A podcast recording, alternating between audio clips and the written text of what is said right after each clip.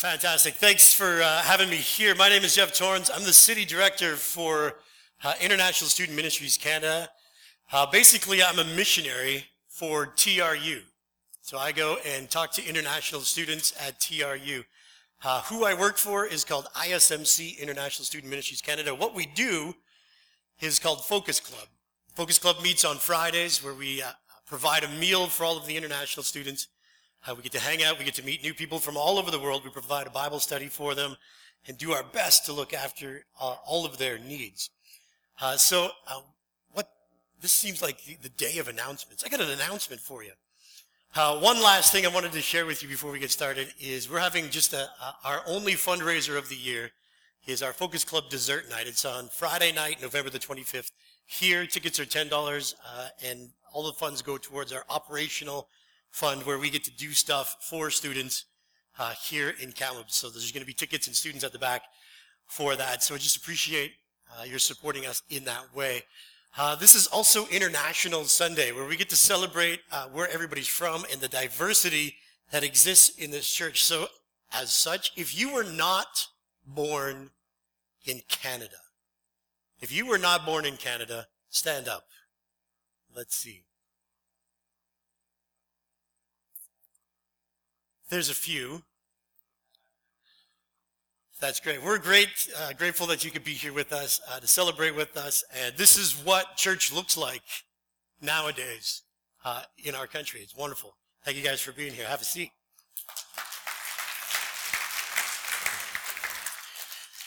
How many of you, hands up, remember Dan and Ann Geddert? Uh, I replaced Dan, so I've got some big shoes uh, to fill. In case this is a little secret, in case you didn't know, we used to call him Bald Eagle. then now I can pick on him because he's not here. Uh, they're living in Red Deer, uh, and they wanted to give this update. This is what's going on in their lives. Uh, I talked to Dan last night. This is what he says. Uh, Dan's in the interview process for an opportunity to equip and mobilize churches across Canada to embrace international students with a national ministry organization, and he hopes to formally communicate his acceptance of that position in the next few weeks. So if you could please keep on praying for them. I know there's not a whole lot of detail in there, uh, but things are moving forward for them. So we just appreciate that you keep them in mind. Hands up if you like pizza. Depends on the toppings, just pizza, man. Hands up if you like chocolate. That's a little bit more popular. I got one that might be up in the air here. Hands up if you love liver and onions. There's a few. There's a few. First time I had liver, I, I, I was eating it and I looked at my mom and said, Man, mom, I love this. It's great except for the taste. How many of you like movies? Hands up. How many of you love books? How many of you love books more than movies? Awesome. There's this misused four letter word called love that we use to describe how we feel about certain things. This is the same way we'd say, I hate carrots. Or my kids, Justin and Joe, say, I hate eggs, even though they eat eggs and everything. We misuse this idea of love. Love is not a feeling. If it's not a feeling, what is it? And what does it mean for us today? Wanted to say thanks to my wife who's sitting up here. Uh, I get to do things like this because of her and because of my kids. So I just, uh, every time we get up front, I like to acknowledge uh, that I am who I am lots because of her. I get to do what I do because of her. Uh, this church has been teaching through 1 Corinthians 13, uh, talking about one body, one soma. And I get the privilege of talking about 1 Corinthians 13. I call it the love chapter. Uh, we, I, I, do a lot of weddings, uh, and I always find myself going back to this chapter because it encapsulates a lot about what's going on in that day. Everybody at a wedding is happy uh, and excited, and there's lots of feelings for sure. But in addition to that, there's commitments being made. There's promises being spoken. Uh, there's uh, people dedicating their lives to each other. It's so much more. And this love chapter seems to uh, wrap all that up nicely for us. Uh, in the very beginning of 1 Corinthians, Paul says church is a community moving towards being united in mind and in thought. And the Christians in Corinth had a difficult time getting along. They mistreated all kinds of things, including each other. They, they messed up the Lord's Supper. They misunderstood the gifts of the Spirit. They treated each other poorly. They were focusing on using spiritual gifts, superior spiritual insight, uh, faith miracles. They were comparing each other's generosity. They were talking about uh, how hard uh, self-flagellation, how much pain they could take physically, and boasting about it. Up on here, if I speak in the tongues of men, that's just an example of what they were talking about. Or angels, but do not have love, I'm only a resounding gong or a clanging cymbal.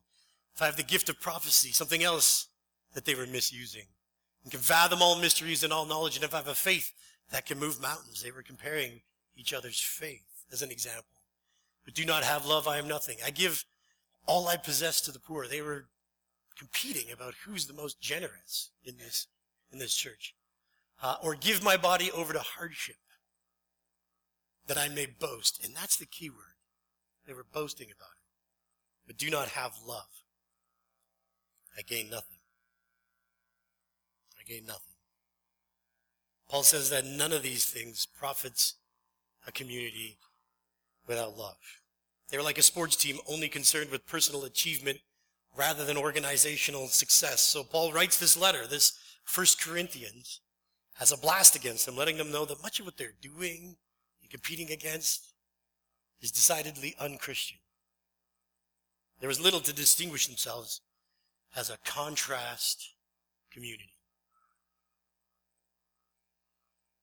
Pastor Harry talked about uh, in the past mutual concern for all. That's a function of love. Pastor Dave talked about using our spiritual gifts appropriately for the common good. That's a function of love. Love ought to be the oil that greases this church. Love ought to be the oil that greases this holy community. Love ought to be the oil that greases this holy body. 1 Corinthians 16, 14, we'll get to this in the next couple of weeks, but just in case you missed it. Paul wraps it up nicely and says this Do everything in love. That's the message to the believers in Corinth. And just as lifting weights is the most excellent way to build your body, doing everything in love is the most excellent way of building God's body.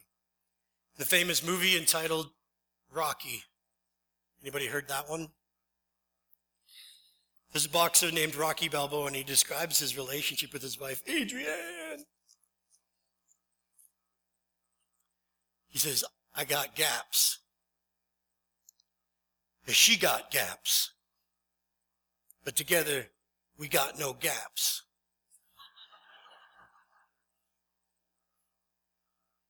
Love fills the gaps so that this body of believers, this church, has no gaps. Let me read 1 Corinthians 13 for you. And now I will show you the most excellent way. If I speak in the tongues of men and of angels, but have not love, I'm only a resounding gong or a clanging cymbal. If I have the gift of prophecy and cannot fathom all mysteries and all knowledge, and if I have a faith that can move mountains, but have not love, I am nothing. If I give all I possess to the poor and surrender my body to the flames, but have not love, I gain nothing. Love is patient.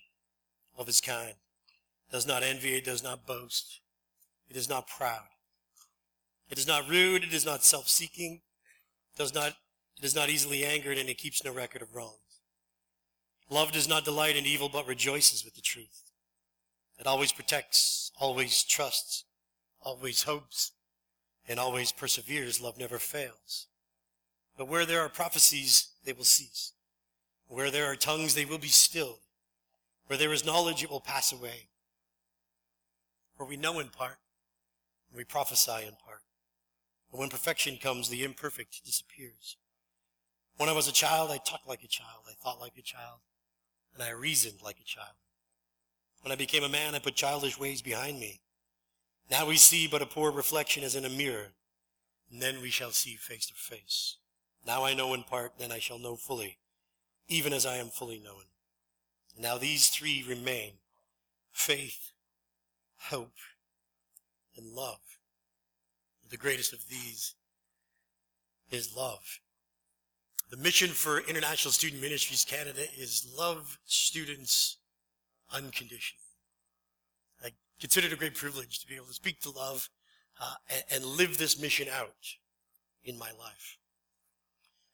Having read that passage, one commentator says this. He says, We can take the name of Jesus and replace the word love with the name of Jesus. And this is what it would look like Jesus is patient, Jesus is kind, Jesus does not envy, he does not boast, he is not proud. Jesus does not dishonor others, he is not self seeking, nor is he easily angered. Jesus keeps no record of wrongs. Jesus does not delight in evil, but rejoices with the truth. Jesus always protects, always trusts, always hopes, and always perseveres. This is the kind of love that's to define the body of Christ, to define this church. It's what I want to call uh, extraordinary love. It's a love that compels us as believers to respond differently what do I mean when I say believers? This is what a believer is. A believer believes in Jesus Christ. A believer believes in God, that Jesus was God with skin on, who lived and walked on planet Earth and willingly died for my sin upon the cross, was raised to life in a factual, historical resurrection event, and now awaits my time with him in heaven. And as these type of believers, we are compelled to respond differently. Respond differently to what? Respond differently to everything. Now, this is true that God is love. 1 John 4 8 says, Whoever does not love God, whoever does not love does not know God, because God is love. God is love, but love is not God. There's a famous Beatles song out there. All you need is Dun, dun, dun, All you need is. All right. The world teaches all you need is love. The Bible teaches all you need is Jesus. If love is God, then we can justify the idea of just following my heart. I'm just following my heart. I'm just following my heart when I don't get up early in the morning and go to work because I don't want to. I'm just following my heart when I don't feel like praying for a needy friend because that makes me uncomfortable. I'm just following my heart when I'd rather stay at home and, instead of going to TRU and meeting another student. Our world serves the God of love, where love accepts everything, where love has become the supreme judge and justification of all things. We do what we feel like. One commentator says the standard idea of how can God judge me if I'm only following my heart? He says that's actually idolatrous. God will judge us for making our hearts and for making love a God before Him. Love is not the supreme judge and justification of all things. The God of Exodus chapter 20 is. We need to do what is right and don't justify sin in the name of love. I got a great quote I think wraps this up nice. Paul will argue that love is an action, not an emotion. The kind of love that Paul will talk about is seen and experienced and demonstrated. This is contrary to our culture that honors personal feelings above almost everything. We do what we want when we want because we feel like it. And if we don't feel like it, we don't do it. Yet in this passage, I'm struck by the complete absence of any stress on personal feelings. Love is not a feeling, but it is a worthy action. A long time ago, there was a band called DC Talk. My wife told me not to talk about this. But it had, they had a song that illustrates the, the idea of what love is perfectly. Uh, the song was called Love is a Verb. Anybody remember that one? Yeah, a certain age group remembers that one. Love is an action word. Josh McDowell says love is first of all an action, an unconditional commitment, a promise that is never broken. In John 14, it looks like this. Jesus replied, anybody who loves me will do this. They will obey my teaching. My Father will love them and I will come with them and make our home with them. Anybody who does not love me will not do this. They will not obey my teaching. Those words you hear are not my own. They belong to the Father who sent me. Love is something that we do. If you love, then it looks like this. Obedience to God. If you don't love, then it's the absence of that action. Well, so what? That's nice. Paul tells the Corinthians that their understanding of uh, all of these things that they were arguing over and boasting about, they're trivial. And you're fighting over them like, a, like having a two-year-old tantrum. You're childish in your understanding, so it's time to put these issues and your petty competitions behind you. You know what? We may not see perfectly right now, but we will when Christ returns. And until then, operate with love. Love is a command. John 15, 17. It's not just any kind of love either. This is extraordinary love. Extraordinary love demonstrated to us by Jesus himself. This is the love of 1 Corinthians 13. Extraordinary love is just that. It's, it's extraordinary.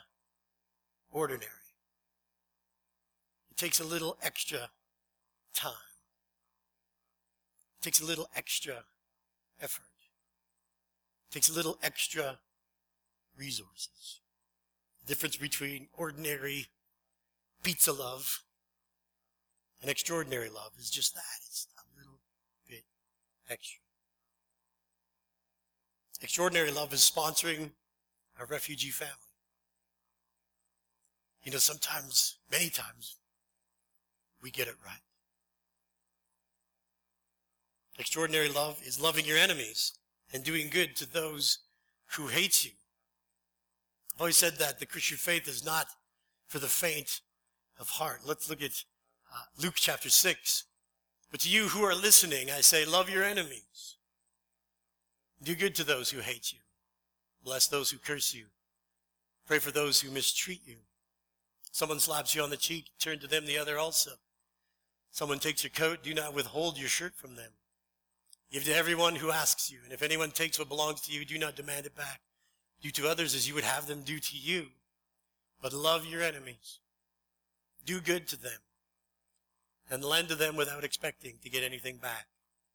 And your reward will be great and you will be children of the Most High, because He is kind to the ungrateful and the wicked.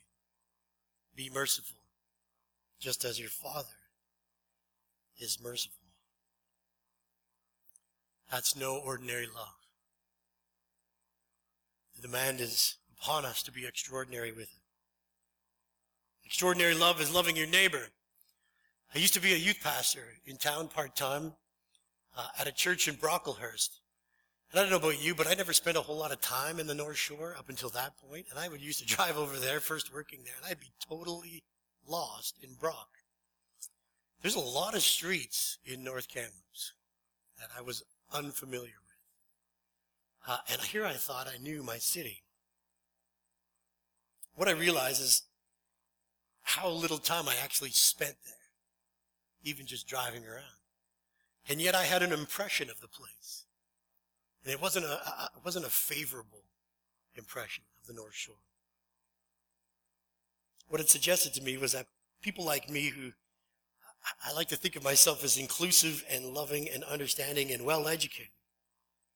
Perhaps I don't know my own neighbors and community nearly as well as I'd like to believe. Extraordinary love requires us to love our neighbors. It's a it's a tall order.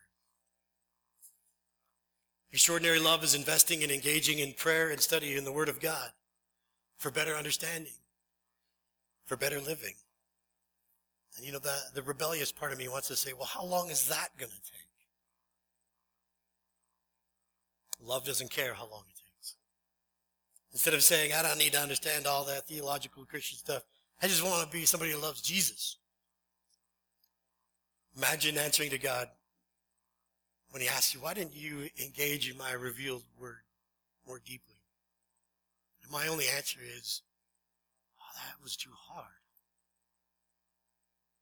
Extraordinary love is worshiping, no matter what type of song they play. Uh, this chapter 13 and 12 and 14, in the context of it, is really talking about orderly worship. How to do it. And the foundational principle of worship is this. This is the idea behind it, is that worship is not about me. Love is not about me. The greatest issue before us is not our worship form, but our love. Love seeks not its own. I don't know if you know the, the inner workings of what it's like to be a, a worship pastor, but my wife's been a worship pastor, uh, and it is, it's a difficult job.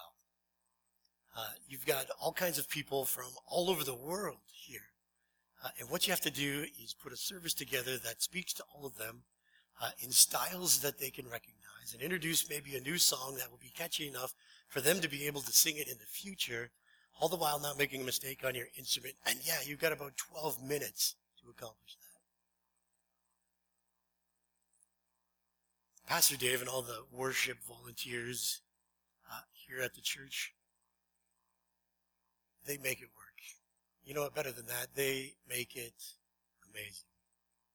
They do an admirable job of hitting uh, all the generations, of bridging the gaps, uh, uh of allowing us to have memorable moments with God. So I don't know if Dave is here, uh, but if you've been a, a, member of a worship team in any way, shape, or, or, form, if you've been a worship team member up on the stage, I'd like you to stand up right now. If you've ever sung up here or played up here, there he is. Stand up right now. Uh, and an appreciation of the work that they do, because it's not just today. Uh, please give them a hand.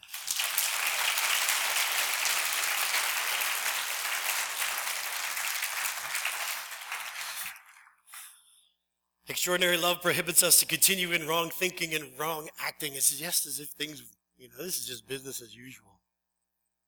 No, it's not. The boss who is overbearing, Christian, it's your job to approach them in love. Love does not mean do nothing. I think, in fact, it means the opposite. You've got to do something. Extraordinary love compels you and me to be a better team player. You and I will do more for people that we care about than we'll ever do for ourselves.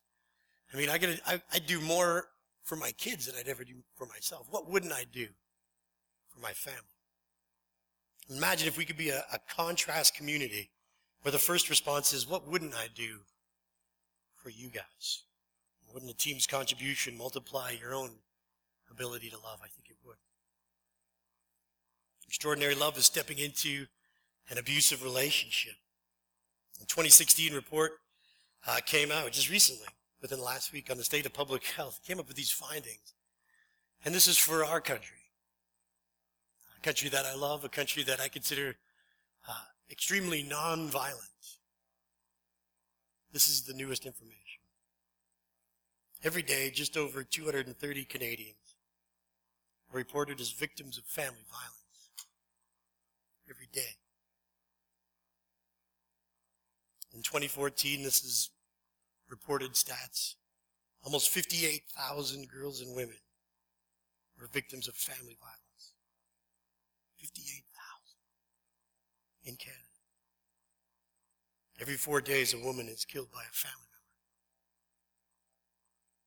Population surveys tells us that a third of Canadians, is 9 million people in our country, have reported experiencing abuse before they were 15 years old. Nine million. Every day, eight seniors are victims of family violence.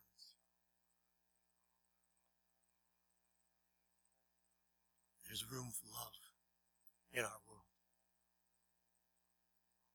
Extraordinary love is an absolute and fundamental need in our country and in our world. John 13, 35 says this, by this, everyone will know that you are my disciples, that you love one another. Extraordinary love uh, compelled the creator of the universe to give his one and only son, that whoever believes in him will not perish but have everlasting life. His life given in exchange for mine is the most extraordinary love of all. You see, love is patient with impatient people. And God is patient with impatient people. Love is kind towards unkind people. God is kind toward the unkind. Love is not envious. It's not boastful or proud. Love protects. God protects. Love rejoices with honesty. God is the truth. Jesus says, I am the way and the truth and the life. Love trusts as God trusts, even when we don't trust Him. Love hopes, it perseveres. Uh, it never fails. God never fails because He is a God of hope. Let me finish with this. God demonstrated His own love for us in this. While we were still sinners, Christ died for us. If you've not experienced this extraordinary love of God, why not today? If you want to experience that or start a relationship with Jesus for the first time or rekindle a relationship with Jesus, talk to Pastor Dave. Talk to anybody that's on the stage that you see or Pastor Harry. And if God's extraordinary love for you is familiar and welcome, and today is just a, a friendly reminder for you. And I want to settle here for a second and ask you this. Where does love come from? Where does love come from? And who is your ultimate source of love in your life? The great love of God forgives our sin, changes our lives, and takes us places we never would have imagined. I want you to remember when God loved you in your life. So often we forget. I want you to soak in that for a little bit until God's love overflows in your life so that you can't help but pass it on.